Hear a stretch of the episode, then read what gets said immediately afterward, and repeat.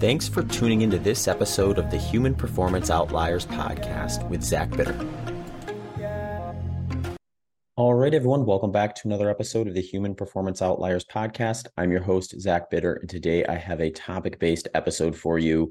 Today's topic is going to be sort of just my nutrition philosophy. So, I've talked about nutrition, specifically my nutritional approach, quite a bit on this podcast in the past, but I do think oftentimes ends up be, being kind of part of something versus just having like a really big step back and looking at it from like a broad perspective of kind of how I view the way it ends up playing out on paper or what you maybe hear and see being spoken about on this podcast and maybe other podcasts as well.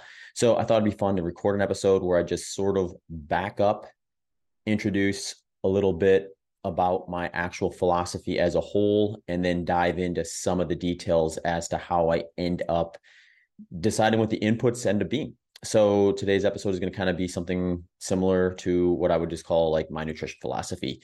All right, just a couple announcements before we get rolling here. If you want to be entered into a monthly raffle, and I will be announcing the next one soon to win a free consultation with me, all you have to do is when you download and listen to one of the episodes of the Human Performance Outliers podcast, share it on social media if you share the episode on social media and tag me, so if it's on Instagram, tag me at Zach Bitter. If it's on Twitter, tag me at Z ZBitter. If you do that, I will take note and enter you into the raffle. And then at the end of each month, I'm going to draw a person and they're going to win a free 30 minute consultation with me. So if you're interested in that, share the show, help me grow it, and enter yourself a chance to win a consultation. Also, if you happen to be in Austin, I help host a group run on Sunday mornings. We typically met the I should say the bulk of the group would typically meet at 9 a.m. on Sunday mornings at Metz Park. We also have an 8 a.m. option. So as the summer heat picks up here in Austin, people at the nine o'clock group are slowly starting to filter into the eight o'clock, where I predict like as summer continues on, the 8 a.m. start is probably going to be the one that has the most people at it as things kind of head that direction. So if you want to meet up though, I should on most occasions be at both the eight o'clock and at the very least the start of the 9 a.m. So if you want to come hang out, chat with me for a little bit, go for a little bit of a run around part of town lake. We have a four mile option, a six mile option, and actually a two mile one as well, with, which is usually used more for for a walk or like a stroller push type of a setting, but that's there as well. So details for that can be found at Outliers ATX on Instagram. That's at Outliers ATX on Instagram. That's where we'll put up weekly announcements and things like that for that. Also, if you're interested in what I'm up to, as well as things like coaching services, signing up for consultations, you can find all that stuff on my website at zachbitter.com. There, I also have the full catalog to the show. So that is zachbitter.com forward slash HPO. But if you just go to my website at zachbitter.com, you'll have links to that. That whole catalog's on there. So if you want to go check out things like previous episodes, details about them, whether it's guest or topic based, that's a great spot to look. It also has some options for so show support, whether that would be contributing to through donations or joining the show Patreon page, which does get you early access as well as intro audio free. So it goes straight into the topic of the episode. If you kind of want to get straight to the point, supporting on Patreon is a great way to do that. One final announcement before we get rolling. Just a quick shout out to the show sponsors this year. Those include LMNT Electrolytes and Delta G Ketones. LMNT Electrolytes is currently running a promotion where you can try out all their flavors in a sample pack for free with your first purchase. Right now is a great time to try that out too because they have their limited edition grapefruit flavor on their catalog at the moment. If you do that, and you get that free sample pack. You'll also get citrus, watermelon, orange, grapefruit, like I mentioned, raspberry, chocolate, mango chili, raw, unflavored. All you got to do to access that is use the show, show URL, which is going to be in the show notes. But for those of you listeners, it's going to be drinklmnt.com forward slash HPO to get you that free sample pack option. What you get with their electrolytes is each little convenient packet comes with 1,000 milligrams of sodium, 200 milligrams of potassium, 60 milligrams of magnesium. For me, that means about one of those packets in about two liters of fluid. I'll usually have a little bit of chocolate with my coffee in the morning, and then I'll have that ratio built into my hydration if I'm heading out for a longer session in the morning, especially if it is hot. Also supporting the show this year is Delta G ketones. This year, I added a new product to my training and racing routine. The latest research on exogenous ketones motivated me to consider trying them out. I've been using Delta G formulation mainly because all the research showing promising benefits in recovery and performance have been done using their formula. So when it came to deciding which exogenous ketone do I want to try playing around with during the year, Delta G stood out. I was really fortunate that on their website at deltagketones.com, you can actually sign up for a free consultation and they will actually look at what you're doing and help you decide whether it's a good idea or not to introduce some exogenous ketones into your training or your lifestyle and specifically how to do it. So, for example, for me, what this means is if I'm doing a big workout or a key workout, I'll just take one bottle of Delta G ketones performance and head out for the workout. If I'm doing something longer, like a race, like a 100 mile race, I'll take one of those before and then about every three hours afterwards. So they kick in in about 15 minutes or so. And that's when you can start to see that concentration in your blood show up. So usually, if it's before something, I'll try to take it around that amount of time before the start of it. One of the reasons, like I said, Delta G stuck out to me is they actually are the ketone ester that received the DARPA grant in effort to design the formula for special forces since then, Delta G has produced 50 plus published studies and are part of 20 plus ongoing studies. These studies include two very recent ones that explored exogenous ketone relationship with increasing natural levels of EPO, as well as increasing circulating dopamine concentration, improving mental alertness, and improving post exercise inflammation in endurance athletes. So, check out Delta G's research and their product line at deltagketones.com like I said, there you can also sign up for a free consultation to dive into the research, usage, and whether it is beneficial for you. For those who have been following along, it won't be a surprise to you that I follow a low, or maybe you would consider it lower carbohydrate diet, meaning that the bulk of my macronutrient intake tends to come from fat as kind of like the foundation there. And then I will add carbohydrates and proteins to that in varying degrees depending on kind of where I am in training, things like that. The protein tends to be a little more fixed in terms of I'm targeting a relative similar amount of protein pretty much every day, regardless of whether I'm in season or an off season.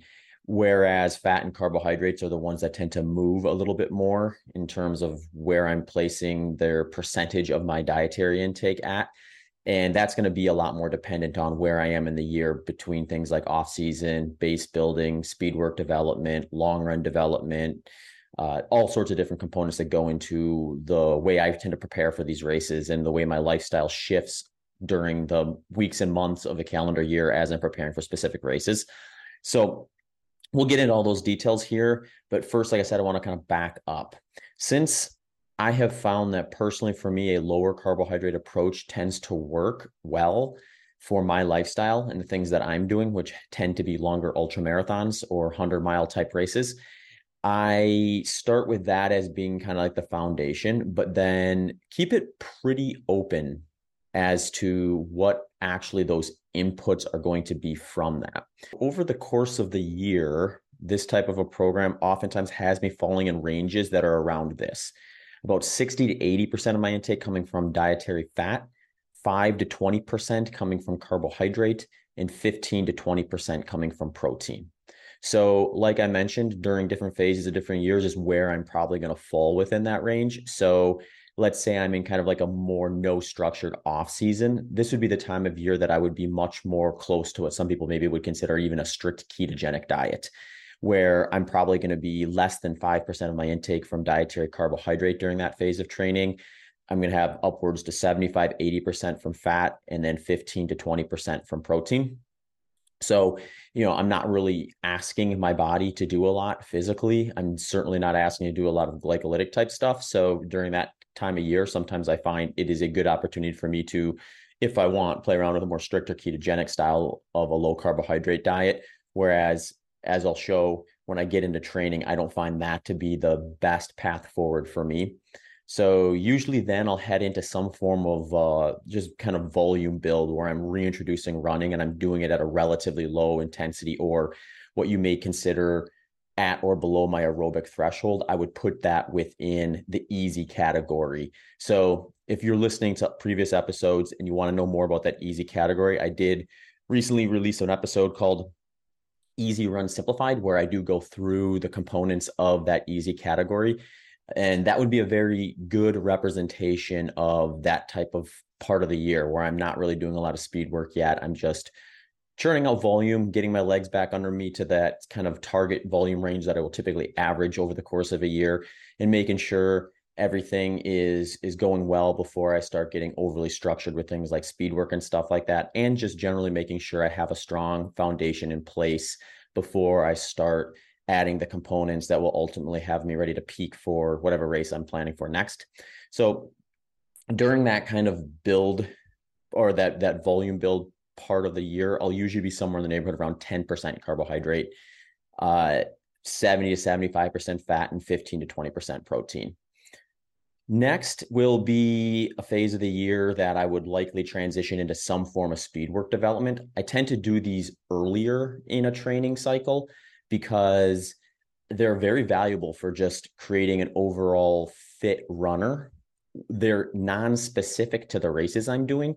So I find them important in terms of putting me in a good position to when I do focus more primarily on long run development and race specific intensities to be as fit as I can, just kind of globally within the running picture and get more value out of the race specific stuff that I'm going to end up doing. But since they are unspecific to race day intensity, I tend to do them earlier than, say, if I were to say training for like a 5K or 10K, in which case some of that higher intensity or moderate intensity work would be very specific to the race intensity that I'd be doing, in which case I'd want to be doing these type of workouts closer to race season or the goal events I'd be targeting.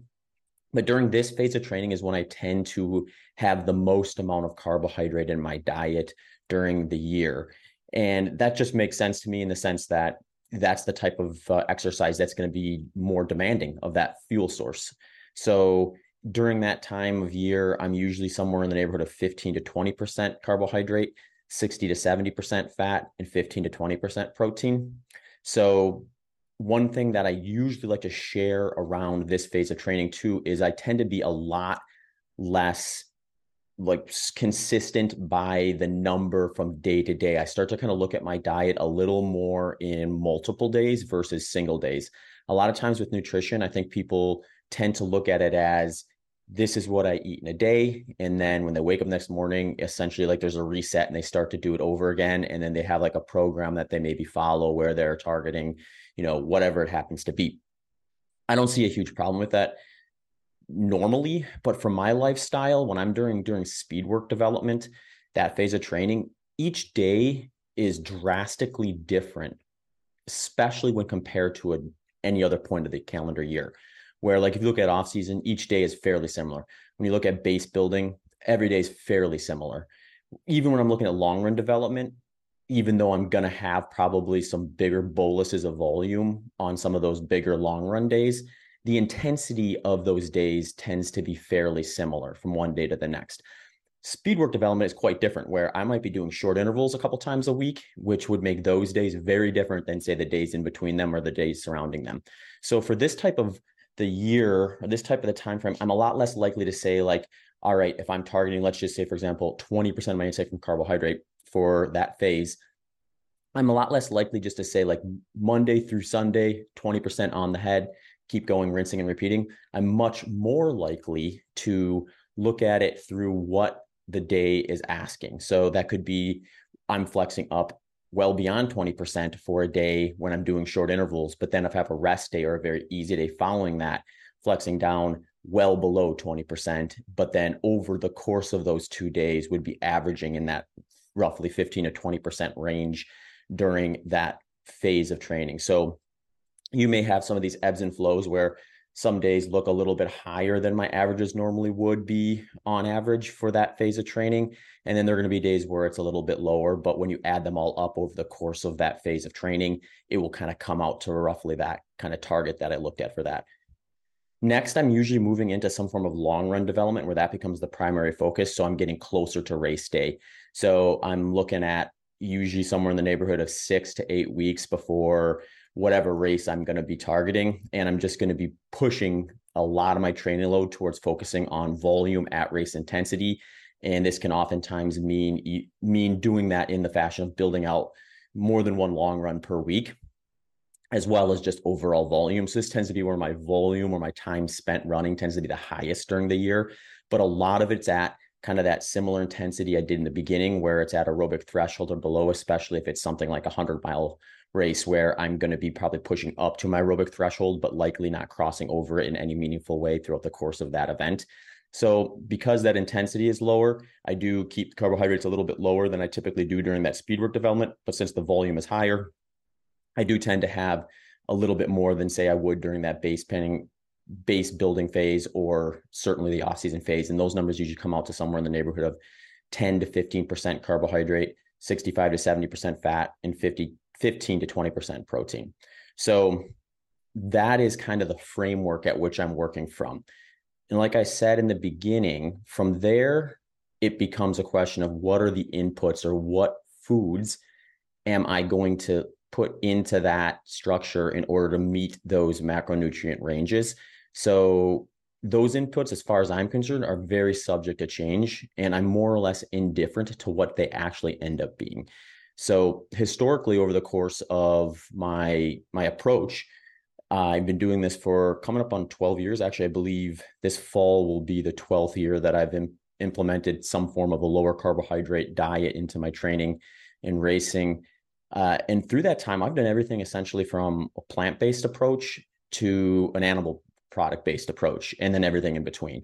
I've never done anything quite as strict as like strict vegan or strict carnivore, but I've gotten, you know, pushed pretty close to that where like a large majority of the inputs are from those type of products and that's more or less just curiosity i don't necessarily believe that there's any any compelling reason from a performance standpoint that you know one would favor favor what i'm trying to do over the other a lot of it ends up becoming something where it's like at, a, at you eventually had to get around to having something. So deciding what your preferences are what essentially in some cases when i'm doing a lot of this running like what is digesting the best and feeling the best going into workouts and, and, and weighing all those sort of things. But i have done a wide range of that stuff at uh, throughout the course of my career. Uh, the way i usually end up structuring that is i aim to build out a, a, a like a rough like a rough kind of protocol that I'll implement on most days. I try to keep a little bit of flexibility for just, you know, life purposes and things like that. Like if you're traveling, you're going out with friends, things like that. But when I'm at home and I'm more or less kind of just in my routine, I try to build out what I would look at kind of approximately like a baseline nutrition inputs. And those will usually be somewhere in the neighborhood of like 2000 to 2500 calories. And my goal with that is to make sure I'm hitting or surpassing all of my micronutrient needs within that.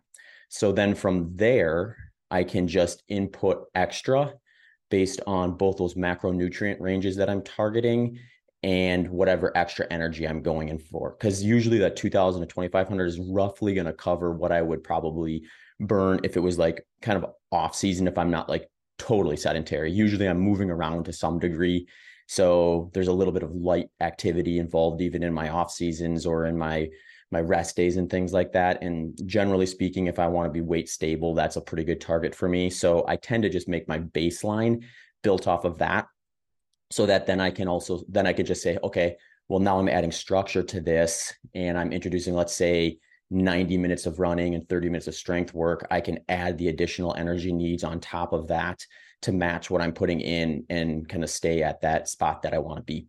So currently, those inputs tend to be favoring towards a, a certain groups of foods that I've just been interested in at the moment. And those are going to be things like full fat yogurt, uh, kefir, eggs, salmon, olive oil, milk, cheese, broccoli, cauliflower, romaine lettuce, root vegetables, a variety of root vegetables for if I'm inputting more carbohydrates and fruits of some variety, if I'm inputting more, if, I, if I'm in the higher part of the carbohydrate phase. And then I'll use uh, usually to supplement when I'm going above and beyond my kind of my daily energy needs at a at a resting rate we'll add a lot of the S Fuels product line to that. And that will be a lot of things that'll be using like intra workout. So like if I'm going out and doing a speed work session or a longer session, I'll be practicing a lot of times the fueling strategy I'm going to be using on race day. So then I would be using like S Fuels Race Plus. Or if I just need extra calories to go on top of that 2000 to 2500 that I have at baseline, something like their Keto 3 breakfast cereal will be something I'll maybe add to like just bolster up the calorie input for that day and get closer to that target. And, you know, like I said, stay within those macronutrient ranges that I'm more or less trying to target. There is a lot of range that can be put into this type of an approach. And that's where I think makes it sustainable for me. So there's a lot of conversations around nutrition that is like, well, you know, X approach is unsustainable or this way of eating is not something that people can maintain. And I do think it's very, very valuable for a person to ask themselves the question of can I do this for the rest of my life in order to get a gauge as to whether a specific way of eating is something that they could more or less count on being reproducible or something they could stay stay consistent to because if i set up what i would consider like a really good nutrition strategy but when i'm honest with myself i think well there's no way i could consistently do this for a long period of time or for the rest of my life, I have to question whether I'm going to be able to actually be consistent with that. So, with a lot of these approaches, I think just consistency and someone's ability to adhere to it are probably the biggest starting points when you're constructing these sort of things. And for me, I like to have some structure because I think some structure gives you a guide and it gives you like the scaffolding to really be accurate and the motivation to feel like you're actually doing something versus just kind of throwing caution to the wind, so to speak. But I also like that within my approach, I do have the flexibility to, like I said, sometimes drastically change those inputs.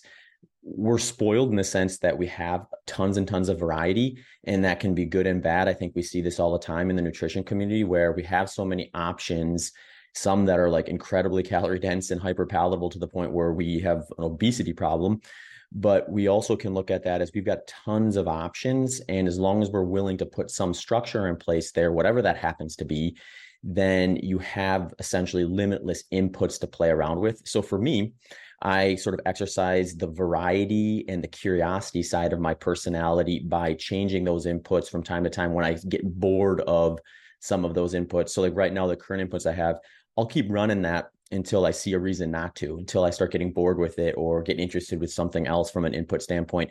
Then I'll change it and I'll play around with it, see how I respond to that. But for me, from one of the things I've learned over that the 12 years essentially of doing this approach is really the inputs outside of uh, individual preferences and the way your body responds to it.